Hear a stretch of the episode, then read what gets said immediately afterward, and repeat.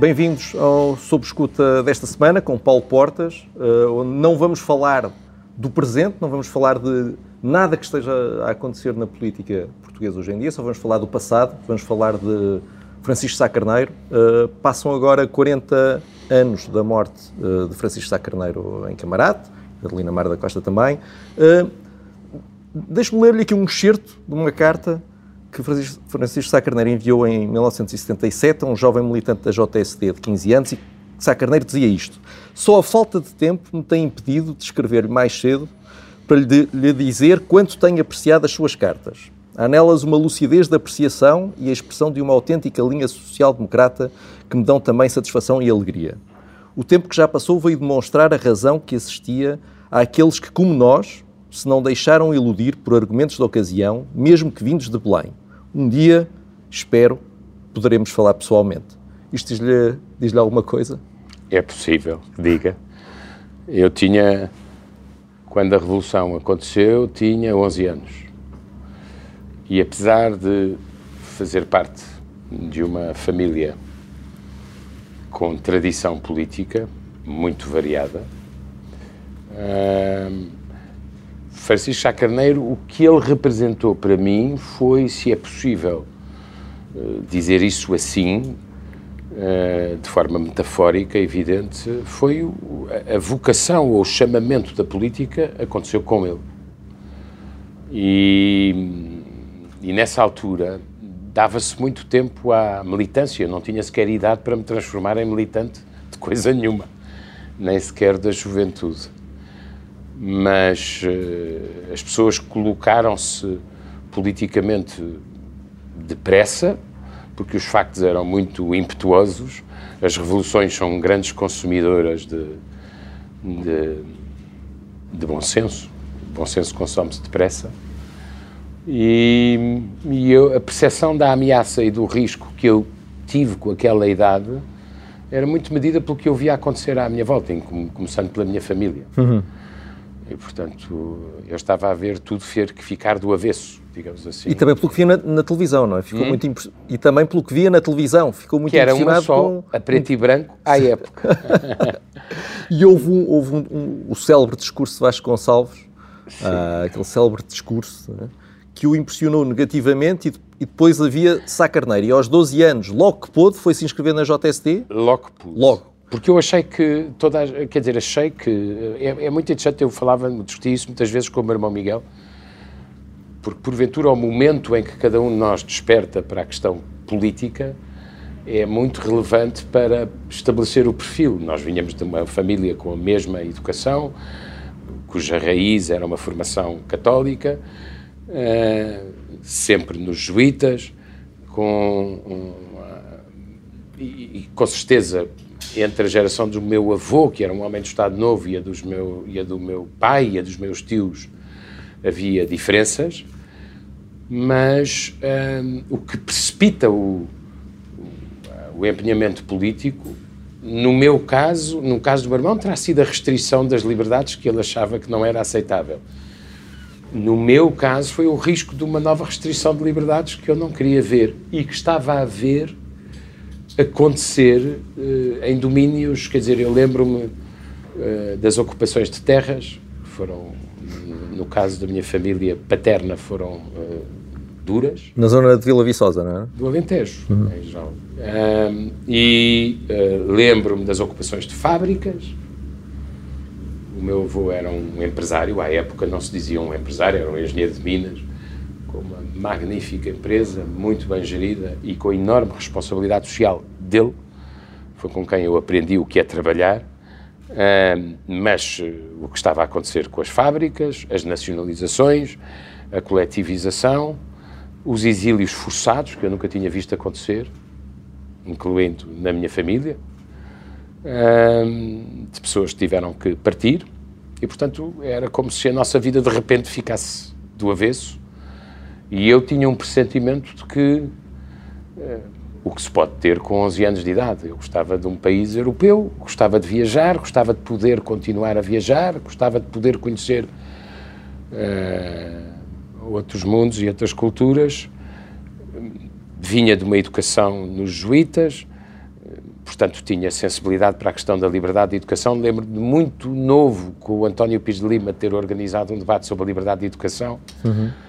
E, portanto, eram esse tipo de percepções, umas na economia, outras na agricultura, outras na, no caos. Eu nunca fui, uh, nunca achei que do caos viesse grande, grande produtividade. Mas e porquê é que se convenceu que Francisco Ou por outro, eu até lhe digo mais, eu acho que o facto, o PREC, eu faço parte daquelas ideias, daquele a percepção do 25 de Abril é a mesma que acontece normalmente em Portugal, são os regimes que caem, porque não há quem os defenda.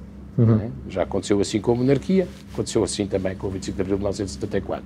E, portanto, havia uma quase unanimidade a favor de, um, de uma evolução. O problema foi o dia seguinte e foi o processo revolucionário. Eu, desde esse momento, depois por formação intelectual, mas eu sempre achei que só há revoluções quando não há reformas e que as revoluções têm sempre um custo, é que partem do princípio que a história começou ali e que não existe nada antes, o que é manifestamente não verdade. Mas porquê é que se convenceu, porquê é que levou um miúdo de 12 anos a convencer-se que Francisco Sá Carneiro é que era a pessoa que É uma grande pergunta, isso? porque ele não era, se nós olharmos a critérios modernos, não era sequer um orador excepcional, mas era, ele tinha uma radicalidade estratégica que era a única que conseguia dar ao país um equilíbrio que ele estava a perder.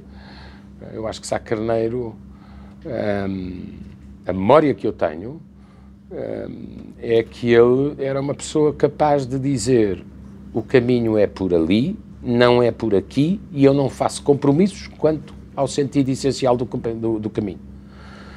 E foi isso que a mim me mobilizou. Também acontece que o PPD teve a sorte. O PPD é um nome, eu gosto, eu digo isto carinhosamente porque é um, nome muito bonito, que depois seria mudado em função de contingências táticas, digamos assim. Mas uh, o PPD nasceu no início de maio. Uhum. O CDS só nasceria em julho. E muitas pessoas acharam que tinham que se. Uh, essa, essa, diferença de tempo foi fatal, não é? é? Foi determinante para saber quem liderava que espaço. Eh, eu lembro-me, por exemplo, de um, um, dos irmãos do meu pai, uh, quem lhe disse para ir fundar com mais outras pessoas dos chamados grupos de casais da Igreja o PPD no Alentejo foi o senhor arcebispo. Uhum. É preciso que se movimentem, é preciso que se mobilizem, é preciso que se empenhem, porque é preciso construir um partido que possa receber gente moderada e gente de bom senso, digamos assim. E, um, e portanto, o CDS nasceu tarde, desse ponto de vista. Mas também tem a sua razão de ser. Eu acho que Sá Carneiro, olhando já depois, não é? Como é óbvio. Eu não queria deixar de tentar responder à pergunta mais difícil que você fez, que é qual era a fonte do carisma dele? Era inspirador, sim. Ele não fazia parte nem daqueles que tinham o carisma do verbo, ou um verbo exaltado, não era o estilo dele, era seco nem daqueles que só receberam o carisma pela graça do Estado, uhum. que é uma outra possibilidade uh, de o ir buscar. E, portanto, ele teve, eh, eh, ele agregou à volta dele, ele construiu, eu acho que ele tinha hum, três coisas que eu acho que são, uh, para um jovem, com, repito, com menos de 12 anos, eram muito... Primeiro, ele era a única legitimidade democrática ativa do centro para a direita em Portugal ele e a ala liberal. Uhum. E, Isso e, foi uma pouca mas sorte. Mas tinha essa memória da ala liberal? Lembra-se do seu uma, avô, tinha, por exemplo? Não, lembro-me de muitas discussões em casa. Lembro-me de muitas discussões em casa, ehm, porque o meu avô era um homem de Estado Novo eh, e os meus tios e pai eram ehm, eh, ou de uma nascente oposição católica ou de uma nascente oposição mais progressista e isso levava a controvérsias sempre respeitadas e respeitadoras, mas levava a controvérsias à mesa. Portanto, eu não, não comecei a ouvir falar de política só depois do 25 de Abril. Sim. Uh, fosse como fosse, um, o, o, eu acho que esse ponto é muito importante, porque, repare uma coisa, em Espanha sempre houve direita democrática antifranquista. Era aquela que se juntava, nomeadamente, à volta do Conde de Barcelona e da, uh, e da restauração monárquica num sentido europeu, de monarquia constitucional europeia. Em França, quem fez a oposição à ocupação nazi foi o gaullismo, para além do Partido Comunista, mas foi o gaullismo, foi o General de Gaulle, que era um conservador moderno. E em Inglaterra, eh, para não ir mais longe, quem liderou o esforço de guerra contra o totalitarismo foi um conservador, Churchill. Nós tivemos pouca. A Itália, quem reconstruiu a Itália depois uh, da guerra, foi a democracia cristã que tinha sido protegida pelo Vaticano, quase pessoa a pessoa, durante o fascismo italiano.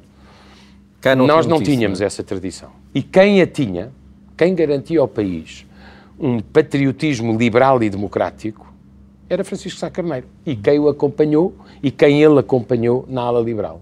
Eu acho que esse é o momento fundador uh, do que veio a ser o PPD, que no fundo, do que veio a ser o PPD e do que veio a ser a AD. Ou seja, no fundo era uma espécie de uh, ala liberal popular e democrática. Uhum. Uhum. E, e, e, durante aqueles anos, Sá Carneiro teve que resolver uma série de problemas no partido para chegar a essa fase em 80. Uh, eh, e é interessante porque, a dada altura, Paulo Portas começa a escrever-lhe cartas uhum. e nessas cartas vai tocando uh, nesses pontos. Uh, Quer dizer, é, é preciso pôr em contexto da idade, não é? Mas eh, a Revolução obrigou todas as pessoas, fossem que quadrante fosse, a, um, a, um, a uma sobredose de empenhamento. Não, claro, claro. E, portanto, nós, ia, ia, era muito frequente ir a comícios no meio do Norte, ir a comícios no meio da... ir a congressos, procurar ter, ser eleito para o Congresso, se tivesse idade. Uhum. Porque um dos problemas que Sá Carneiro teve logo no início foi uma, uma vertigem em algumas aulas do, do PPD pelo PS. Não, eu acho que ele teve sempre. É uma coisa que é, o segundo, eu digo, o primeiro grande momento fundador é a ala liberal. E se não tem sido a ala liberal, a vida do centro-direita em Portugal teria sido muito mais difícil. Uhum. Eu gostava de sublinhar isto, porque era preciso quem pudesse apresentar-se ao país com garantias não passadas por terceiros, mas pelo seu próprio testemunho, de que acreditavam num Portugal democrático e europeu. Porque era esse o eixo possível do 25 de Abril, não do PREC. Uhum. Uh, o segundo momento fundador é o, o, nascimento do PPD, porque, se reparar bem, uh, é uma obra para 40 anos e certamente muitos mais, porque o PPD foi sempre uma de duas coisas no regime democrático. Ou chefe do governo ou chefe da oposição. Ora, liderar o governo ou liderar a oposição são os polos decisivos do funcionamento de um regime democrático. Mas para isso primeiro foi preciso libertar-se da tutela do PS, não é? Não, e teve Porque... depois o outro ponto que é, ele foi o homem que liderou uma coisa de que o país precisava, como pão para a boca, que era a certeza de que Portugal era governável sem a esquerda e com uma Constituição mudada. Uhum. E isso é a fundação da AD. E, e, e essa Pronto. questão do, do sem a esquerda, eh, numa, eh, numa das cartas que lhe escreveu, falava da existência de esquerdistas inteligentes do PSD que mais não são do que submarinos do PS. É capaz disso. Sabe que a gente, quando tem essas idades, tem militâncias muito, muito, até um bocadinho, até um bocadinho até um pedacinho fanatizadas, se quiser. Mas, mas quer dizer, mas, havia, mas, mas isto, mas isto era, era não, real. Havia muita é um gente no PSD como ainda hoje. É, que achava que... Era um partido, sempre teve tensões, mas é, assim, é preciso perceber o que era Portugal em 1975, tanto quanto nós podemos lembrar-nos. Em Portugal estava tudo puxado para a esquerda, até os nomes dos partidos. Quer dizer, o CDS chamava Centro e devia representar a direita democrática. O PSD era liberal, basicamente chamava social-democrata os nomes dos partidos só começavam a acertar a partir daí. E todo o país era, eh, foi puxado violentamente no sentido da revolução. Embora o mainstream dos portugueses mediu-se nas eleições para a, para a Assembleia Constituinte, uhum. onde as forças revolucionárias eram magras e escassas. E as forças que queriam um, um país eh, menos, muito mais moderno, muito mais evoluído, muito mais constitucional, muito mais liberal, muito mais europeu, eram esmagadoramente maioritárias. Foi aí que se mediu entre mediram-se as forças entre a legitimidade democrática e a legitimidade revolucionária. E foi a partir daí que começou a prevalecer, se não fosse o voto popular, isto teria sido. Nós estivemos muito perto de, de, de, de, ficar entregues a uma ditadura comunista, porque as pessoas hoje não têm a noção disso, eh, acham que isso não é mesmo uma coisa relevante, acham isso quase um facto exótico do passado, mas nós, o Conselho, o, o, o Conselho da Revolução queria governar o país independentemente da vontade do povo. Uhum. E queria que o povo fosse para um lado e radicalmente para um lado contra a vontade da maioria. Isso foi o que eu, eu acho que a experiência da, da Aliança Democrática. Sá Carneiro, a propósito de uma pergunta que faz aí, Sá Carneiro teve sempre uma preocupação, na minha leitura. Ele, eh, ao, fazer a AD, ao fazer a AD com Freitas do Amaral e, e Gonçalo Revertelos, e os reformadores, ele sublinha este I, Sá Carneiro colocou-se numa posição central do, do, do, do sistema político. Ou seja, ele unificou o centro e a direita por acordo e por compromisso e teve a preocupação de ter à esquerda dele uma, uma, uma, um quarto pilar que vinha de gente que tinha colaborado com o Partido Socialista, mas queria reformar o país. E, António Barreto, que eram os reformadores. António uh, Barreto, Francisco, Francisco Sousa Tavares, Tavares Medeiros Ferreira, Ferreira, na primeira legislatura, creio eu, e, portanto, sempre houve a AD, é bom que a gente se lembre. Tinha... Até porque para, para, para, o PSD aceitar essa aliança com o CDS... Ele teve primeiro que a propor preciso... ao Partido Socialista. Esse é um facto que eu não... Eu nunca me... Ao contrário do que é fácil dizer, eu acho que Francisco Sá Carneiro unificou o centro e a direita democráticas em Portugal. Eram ambos fortes. Portanto, quer o PPD, quer o CDS eram partidos fortes. Uh, trouxe uma velha tradição uh, monárquica democrática, mas também ecológica, a SAD, que era à época o PPM de Gonçalo Rebertelos, de que nós todos agora nos lembramos uh, pelo contributo que ele deu para despertar o país do ponto de vista das relações com o ambiente e com a natureza e com, e com, a, e com o equilíbrio das coisas.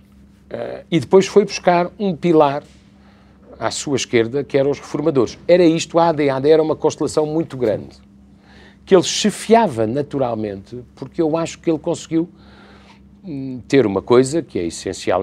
Todos aceitavam a liderança dele como a melhor. Uhum.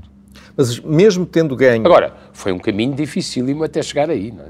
Sim, e, pro, e, e pro, pro... com muitas dissidências, muitas rupturas, mas esse é talvez, talvez seja aquilo que eu acho que era mais extraordinário nele, era eh, como o país estava completamente desequilibrado entre democracia e revolução para o lado da revolução e entre direita, centro e esquerda para o lado da esquerda e da esquerda da esquerda, ele tinha que usar uma radical, aquilo que eu chamo uma radicalidade estratégica para equilibrar o país. Quer dizer, ele nunca teria conseguido fazer a Aliança Democrática como um movimento triunfante se não tem tido essa capacidade de mesmo que eu perca muita gente que está comigo, mesmo que o partido não queira e eu me submeta à vontade de um partido que não quer.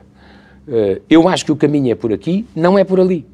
Eu não vou fazer concessões. Porventura, a concessão mais larga que ele terá feito, eu não sei com, com que grau de, de reserva tática, se quiser, foi o voto da Constituição.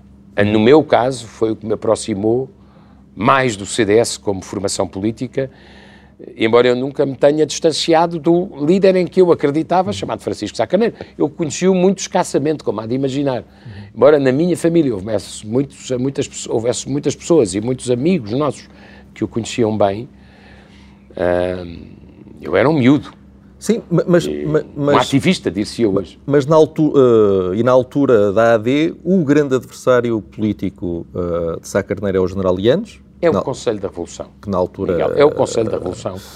que dizer, é uma coisa que os, os jovens de hoje nem sabem já o que, que, que existiu. O país era governado por uma entidade não eleita chamada Conselho da Revolução, que entendia que o país, que entendia que era superior uh, a qualquer outra lei ou outro, qualquer outro fundamento. Sim, mas o general Liandes uh, uh, servia de aglutinador disso tudo e era visto como uh, um grande, um dos grandes adversários... Em certo sentido é um desencontro histórico, porque vamos lá ver, o PPD faz parte do grupo de partidos democráticos que apoiam Ianes, em 1976. Apoiam Ianes para se libertarem da tutela eh, imediata do Conselho da Revolução. Mas Ianes simbolizava a permanência dos militares mas nunca foi é? o. Mas, quer dizer, eu acho que hoje em dia, olhando para o general Yanes, eh, obviamente ele nunca foi um esquerdista. Outra coisa é se era ainda tributário dessa legitimidade militar. Ele era militar, como é Sim, evidente, mas, mas, um papel no 25 mas de novembro. Tentando não olhar para os generalianos com os olhos de hoje, não é? Tentando colocar-nos naquele, ah, sim, naquela altura... A última é? batalha de Francisco Sá Carneiro. Aliás, mas como dizia Vasco Polido Valente, com muita, eh, com muita ironia, foi outra coisa de que Sá Carneiro beneficiou. Beneficiou e conseguiu. É que ele tinha um grupo de pessoas excepcionalmente inteligentes a trabalhar com ele e que se davam todas bem umas com as outras. Em geral, podiam ser hum. muito diferentes. Vasco Polido Valente ou Adelina Mar da Costa eram exemplos óbvios, não é? Uh, mas uh, eu aprendi com, com, com, Vasco, com o Vasco Polido Valente que havia, havia uma, uma divergência na, entre a estratégia e a tática entre 1979 e 1980. Sá Carneiro tinha sido um belíssimo primeiro-ministro. Tinha ganho, aí sim, a graça de Estado. Tinha desfeito todas as teorias que o queriam radicalizar, diabolizar. Tinha provado ser um primeiro-ministro europeu entre os melhores, naquele curto espaço de tempo. Fez um governo com bastante qualidade. E e depois quis convencer o país de que não era possível governar com os generalianos em uhum. presidente. Ora, ele tinha governado com os generalianos em presidente e, apesar dos generalianos, tinha sido um bom primeiro-ministro. Mas isto, isto, já vinha de trás, aliás, o próprio uh, Paulo Portas escreveu uma célebre carta, carta ao Jornal Novo, chamada As Três Traições, não é? que quando tinha 15 anos e fez com que o general Lianos o processasse e o levasse a tribunal. É? E, depois, e depois tudo isso ficou apaziguado, naturalmente, porque não tinha claro, imputabilidade, certo. não tinha idade. Não Mas chegou a ser idade. ouvido em tribunal. Sim, sim, é? sim, chegaram, chegaram a fazer-lhe a fazer a fazer algumas perguntas uh, sobre isso. Mas quer dizer, o, o, general. E há uma, há, um, há uma nota. Uh, que o Paulo Portas deixa a Sá Carneiro quando foi vê-lo, uh, presumo Caio Gomes Teixeira, quando ele era primeiro-ministro, em que faz questão de escrever... Eu não ia vê-lo, Miguel, eu não ia vê-lo. Não, miúdo. ia lá, sim. Agora, fazia parte da militância uma pessoa querer contribuir, uma pessoa não, não, querer certo. ajudar, uma pessoa querer dizer o que pensava. Mas o que lhe deixou lá era um texto que dizia eu não tenho simpatia pelo general Ramalho Yanes. Solenemente o declara e deixa um abraço pela visita frustrada Paulo Portas, jovem quase maior, estava quase a fazer uh, devia ser, devia 18 ser, anos. Mas, mas uh, porque ele, na altura... Os, os meus pais haviam de estar bastante preocupados com, o com, com, com, esses, com essas idas frequentes às sedes do partido, porque era tudo, era, eu devia estar a estudar, como era, como era normal acontecer, mas enfim. Mas também estava a escrever, não é? Nesta altura estava, estava no tempo, já tinha, é? Eu isso declarei a minha independência muito cedo e, portanto, sempre quis trabalhar, eh, ganhar o meu, meu dinheiro, fazer eu as minhas opções e não depender dos meus pais, por mais fantásticos e generosos que eles fossem. E, portanto, eu isso desde muito cedo. Mas isso é uma velha tradição familiar. E, mas eh, lembro-me de, Quer dizer, os, portanto, provavelmente Sá Carneiro, se não tem morrido, uh, não ganharia as eleições presidenciais de 1980. E isso ia colocar um problema para o qual nenhum de nós tem resposta. Porque o país queria Sá Carneiro como primeiro-ministro, queria AD como governo, mas também queria o general Ramalhianos como presidente. E o que é que Sá Carneiro e Diogo Freitas do Amaral fariam uh, se tivessem uh, sido mal sucedidos nas eleições presidenciais? Não esqueça que Sá Carneiro morre uh, num desastre nunca esclarecido, mas muitas vezes referenciado como um atentado uh, morre em campanha eleitoral pelo general Soares Carneiro, uh, mas nenhum de nós sabe o que é que aconteceria depois. Ele tinha alguns morrido. planos, não é? O plano dele, o, o, plano mais imediato era deixar de ser primeiro-ministro, uh, sair. O que confirmava a chamada radicalidade estratégica, ou seja, mas não era um problema de intransigência, ao contrário do que muitas vezes se dizia. Houve uma tentativa sempre de diabolizar, do ponto de vista eh, no sentido americano da, da palavra, uh, de, de, de, uma espécie de sucessivos assassinatos de caráter em relação a, a Francisco Sá Carneiro.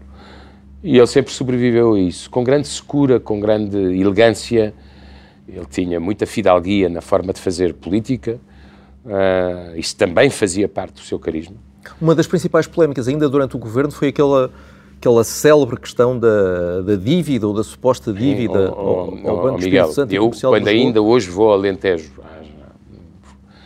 por causa da família do meu lado paterno, eu ainda vejo Portas e Barreto para a forca, ou uhum. Barreto e Portas para a forca. O Portas era o meu tio Carlos, que uhum. estava a ajudar o António Barreto a fazer a contra-reforma agrária, uhum. ou seja, as devoluções de terras. Eu tenho uma noção testemunhal do difícil que tudo isso foi, do papel que tinha a Guarda Nacional Republicana, da importância que teve Francisco Sousa Tavares nos artigos que ele escrevia na capital para defender que o país tivesse direito a que houvesse respeito pela propriedade privada. Bom, hum, e vejo e lembro-me, ainda há algumas coisas no Alentejo, uma coisa qualquer paga o que deves, uhum. 30 mil contos, era tudo Sim. em contos. É? Tudo isso era, um, dir-se hoje, um fake radical, com promotores bastante organizados, não, não, havia nenhuma dúvida que o Partido Comunista queria atacar Sá Carneiro por aí, ele sempre sobreviveu a isso. Eu acho que ele tinha uma grande... Sá Carneiro era o contrário de um populista. Uhum. Sá Carneiro era um homem que fazia opções difíceis, não imediatamente compreensíveis por muitos, não andava à procura de likes, hum, tinha uma ideia sobre o seu caminho, quem quisesse ir com ele ia, quem não quisesse ir com ele não ia. E ou saía ele, ou saíam outros. Mas ele estava certo, o país nunca teria chegado à alternância democrática agregada, por um lado, dentro do Partido Socialista e por outro, no centro-direita, na AD, se não fosse Sá Carneiro. Ele, quando foi, quando foi a questão da dívida, esteve ali muito hesitante a, a, a reagir à polémica. Imagino se fosse e, hoje. E depois houve um processo, colocou um processo em tribunal e, a dada altura, foi apresentar, apresentar os documentos com a sua defesa ao juiz, mas antes disso passou-os a um jornalista, uhum. foi o Paulo Portas, é? passou-lhe assim para escrever no Jornal Tempo. Nessa altura, como é que estava no Jornal Tempo, costumava... Não era certamente ele que passava. Ponto. Mas eu não, eu trabalhar, eu quer dizer, eu, eu decidi muito cedo estudar e trabalhar, porque queria a minha própria autonomia. Sempre isso é uma velha tradição da minha família. Nós não, ficámos à, não ficávamos à espera nem dos 21 anos, nem dos 18 anos, e se cada um tinha projetos de vida, tinha que os construir. Uh, e, e, portanto, eu uh, trabalhava e houve um concurso qualquer para estagiário de, ainda se escrevia em máquinas de escrever antigas, H. César ou Azerte, e um, lembro-me do meu avô me ter dado a primeira, uh, e, e, pronto, eu depois fui estagiar no, no, tempo, e depois daí para o semanário, e depois colunista no semanário, e depois a fundação do Independente. Mas isso já são coisas muito posteriores. Mas, objetivamente, Sá Carneiro tinha to todas as tentativas de o diabolizar eram... Uh, fruto de, daquela, daquela presunção de superioridade moral que muitas vezes a esquerda tem em Portugal. O facto da esquerda diabolizar muitas vezes os seus uh, adversários, em todo caso, não autoriza que se estabeleçam correlações entre esses adversários, porque são pessoas muito diferentes. Uhum. E o ataque a Sá Carneiro era absolutamente infundado, não tinha, era, eram tudo, era uma demonização e uma diabolização que a esquerda fazia, ou uma certa esquerda fazia, eh, porque no essencial foram Sá Carneiro, Sá Carneiro, Mário, foram mais, foi Mário Soares, foi Sá Carneiro e foi a Igreja Católica que evitou, evitou que Portugal fosse um país comunista. É tão simples quanto isto, em 1975, 76. Se não tem sido a oposição liderada por Mário Soares, pelo PPD, com Sá Carneiro dentro ou com Sá Carneiro fora, e depois também muito apoiada pela Igreja, num país de propriedade privada, num país que é nação fidelíssima, pode não ser clerical, mas toda a vida foi cristão, é, foi, eu não, eu não, nunca se esqueça que Sá Carneiro teve sempre alguma, procurou ter sempre alguma cumplicidade, pelo menos tática, com Mário Soares, porque uhum. eh, ambos apoiaram Ianes, presumo que ambos acabaram por se arrepender mais tarde, por razões diferentes. Um, Sá Carneiro, antes de propor a AD, propôs o Bloco Central a Mário Soares. É, um pequeno facto esquecido. Ou seja, ele obriga Mário Soares a dizer-lhe não e ganha espaço para poder fazer. Acha que, acha que na realidade ele não queria não, não, não, não. Queria AD. Eu acho que queria AD. A proposta era Mário Soares candidatava-se a presidente e ele, Sá Carneiro, a primeiro-ministro. Mas, ó, ó, Miguel, é que nós, nós tomamos a vida por muito fácil. Uhum. Mas estava muita coisa em risco naquele momento. Estava muita coisa em risco. E, uh, e, portanto, quer dizer, os dois democratas, os dois líderes democráticos principais, também Freitas do Amaral, a partir de 1976, porque o CDS teve uma grande votação na, na, na, nas eleições, na primeira eleição uh, a seguir à Constituinte, não é? Mas, quer dizer, nós tínhamos uma Constituição que era completamente coletivista, tínhamos o Conselho da Revolução a dizer o que é que se podia fazer e o que é que não se podia fazer, o Ministro da Defesa era quase um subordinado do Conselho da Revolução. Mas nós não éramos, a nenhum título, um país europeu e democrático. Isso teve que se fazer por apoio popular e com muita radicalidade estratégica, tanto de Mário Soares como de Sá Carneiro. A de Sá Carneiro mais pronunciada, mas objetivamente ele manteve sempre. Por isso é que eu acho que ele era o eixo.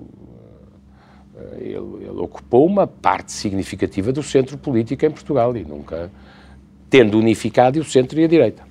Houve, e, e, e, essa unificação do centro e da direita, nesta fase final, já quando se começa a perceber que as eleições presidenciais vão ser uh, perdidas, Sá Carneiro chega a ter pelo menos uma conversa com o Diogo Freitas do Amaral sobre a possibilidade de não só deixar o governo, mas deixar o PSD. Ele achava que o PSD não, ia, não lhe perdoaria. Deixar o, o poder? Deix, deixar e até. Imagine, imagine o que é dizer a um partido de poder nestas circunstâncias? Não. Uhum. Imagino que isso é. E, e eles chegaram a falar na possibilidade de fazer um novo partido no fundo, no fundo, eu não sei, não sei o suficiente sobre isso, mas acredito que possa ter sido assim, e houve muitas pessoas próximas que diziam que sim, que pode ter sido assim. O que eu acho é que uh, uma coisa que Fraga Iribarne conseguiu em Espanha foi que a organização da democracia andasse uh, à volta de um grande partido liberal conservador e de um grande partido socialista social-democrata, em Portugal não aconteceu pela natureza não de uma transição, mas de uma revolução. E, portanto, em princípio, devia ter havido um único partido liberal e conservador de grande, de grande espectro, uma, uma espécie de grande casa comum. Uh, se não tem acontecido, a separação entre primeiro o PPD e depois o CDS mais tarde. Eu acho que houve uma, um grau de. Estas coisas dependem muito do fator humano. Eu acho que a cooperação entre uh, Francisco Sá Carneiro e uh, Diogo Freitas do Amaral e de outras pessoas relevantes, citei aqui há pouco duas, mas há mais, um, foi, teve uma entre, teve uma, teve uma, teve uma, eles, a química era tão boa, o sentido de causa comum era tão forte, que talvez no, no, no, no momento seguinte viesse a haver um grande partido, um, com muita diversidade, com, muita, com muitas sensibilidades, mas que fosse um grande partido uh, no centro-direita, entre Sá Carneiro, o Freitas do Amaral e muitos outros. Uhum. E talvez isso pudesse ter acontecido. Beneficiaria à época do, de ganhos no sistema eleitoral. Não se esqueça que a primeira maioria da AD é ajustada, uhum. é por muito poucos mandatos. Uh, e, sobretudo, era uma espécie de, de, correção a posteriori da divisão inicial entre social-democracia e, ou, na verdade, liberalismo democrático e, e democracia cristã mas, eh, mas não aconteceu. Mas admito que fosse possível. Mas porquê que ele... Hoje em dia dir-se-ia que uh, unificar uh, significa perder franjas.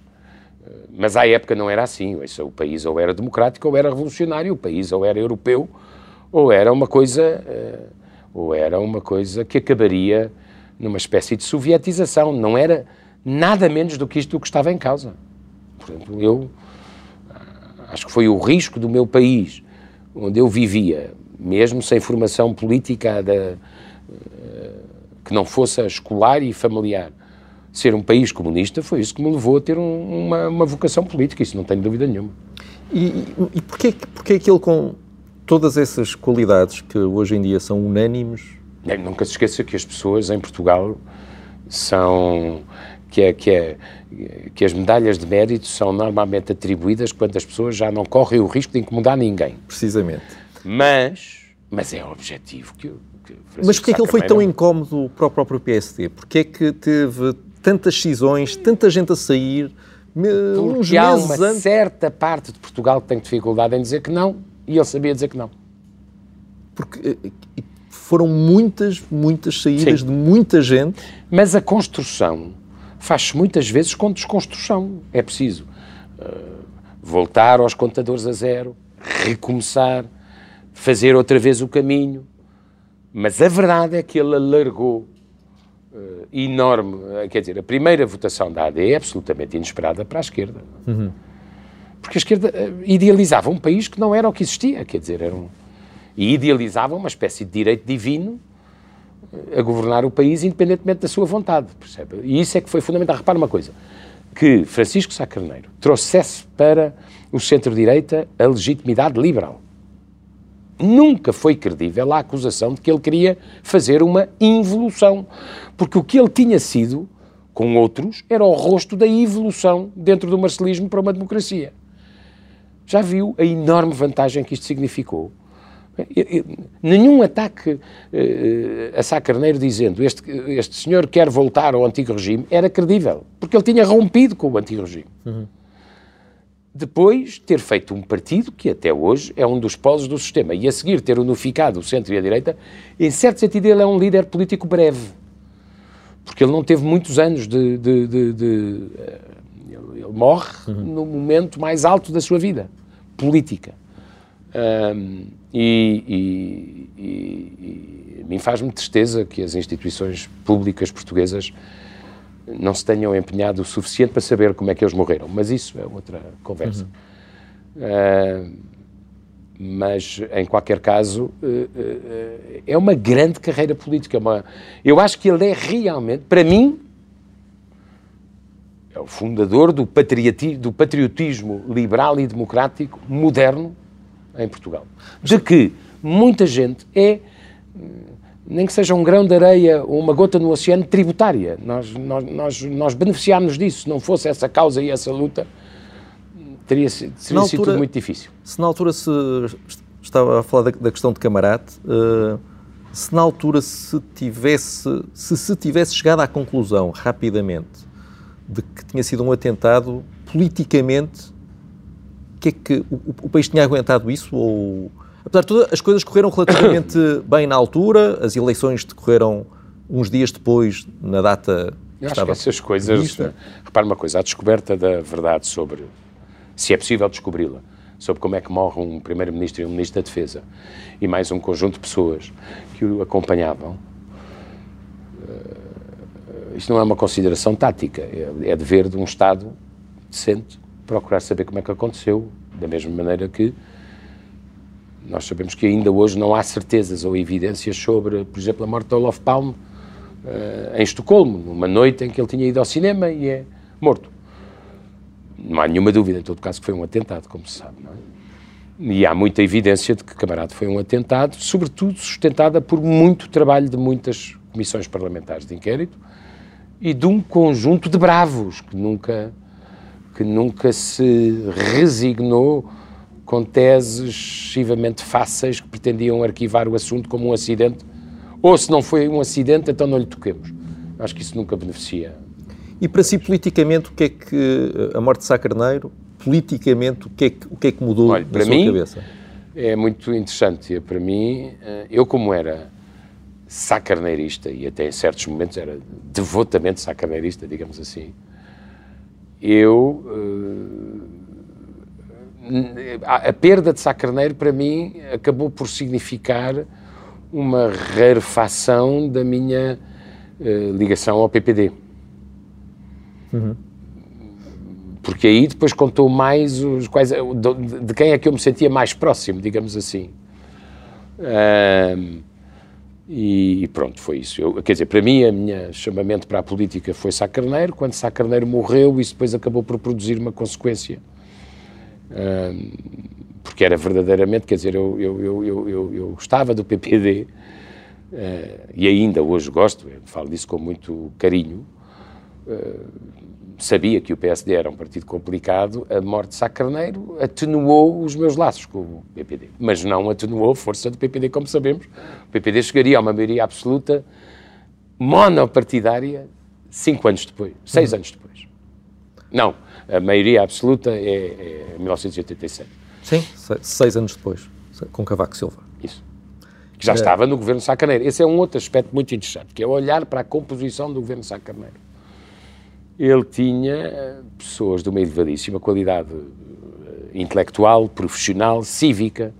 Suponho que não gostava de pessoas que lhe dissessem que não eram políticos, uhum. mesmo estando num governo, o que é uma contradição nos seus termos, não é? Uh, mas é um governo com altíssima Mas aí também teria muitos problemas, não é? teve hum? muitos problemas. Também aí, no governo uh, da AD, teria muitos problemas com os ministros. Teve, uh, por exemplo, o professor Cavaco Silva quis sair no, quis sair no segundo governo, também aí houve, também aí Sá Carneiro não foi unânime na altura. Governo? Eh, a dada altura, o professor Cavaco Silva disse que queria sair do governo, não queria continuar como ministro, enfim. Tudo aquilo Mas foi... eu acho que, em todo caso, se olhar bem, uh, era gente de altíssima qualidade. Como grupo, de altíssima qualidade. Uh, e, e, e, e, foi um governo que mobilizou imensa esperança no país, não é? Nós tínhamos a economia destruída, Miguel. Uhum. completamente virada do avesso e destruída. Nós tínhamos que reabilitar a confiança, tínhamos que nos aproximar do, do, do, do, do perímetro europeu, institucional, naturalmente, uh, tínhamos que buscar investimento, tínhamos que garantir uh, aos investidores que em Portugal a propriedade privada era respeitada. Uh, isso tudo era. Ninguém imagina o trabalho ciclópico que eles tiveram. E tudo o que aconteceu era outro país, é? depois era outro país. E, e, e, e, atenção, e corremos o risco de que fosse definitivamente outro país, curiosamente, com a cooperação de um dos mais preclaros secretários de Estado dos Estados Unidos, uh, Kissinger, uh, por comparação com um embaixador americano em Portugal, que foi um grande aliado de Mário Soares e de Sá Carneiro, chamado Carlucci. Uhum porque a certa altura os americanos acharam que Portugal era um caso perdido, que ia ser um país comunista e que serviria de vacina para os demais membros da NATO. Eu agradeço essas teses intelectuais, mas agradeço que o meu país não seja cobaia disso. Certo. E, e foi Carlucci que se opôs a, a Kissinger e que considerou que Portugal não era um, um caso perdido para o Ocidente. Uhum. Veja lá o, o perto que nós... Nenhum de nós estaria aqui se as coisas têm corrido de outra maneira. Certo. Não tenha nenhuma ilusão sobre o que uh, teria acontecido em 1980 se, em vez de triunfar Sá Carneiro, tivesse triunfado o Conselho da Revolução.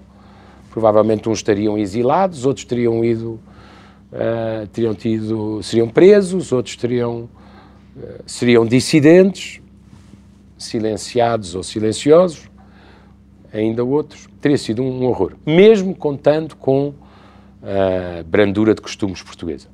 Mas, eh, mas teria sido um horror se os democratas principais eh, que lideravam os principais partidos democráticos não tivessem sido corajosos e bravos, porque era muito, muito, muito necessária muita bravura naquele tempo. As pessoas não fazem a mais pequena ideia hoje do que isso foi. Uh, foi mesmo um risco muito grande. Uhum. Foi mesmo um risco muito grande. Paulo Portas, obrigado por ter Eu vindo é a este Sob Escuta. Uh, até breve.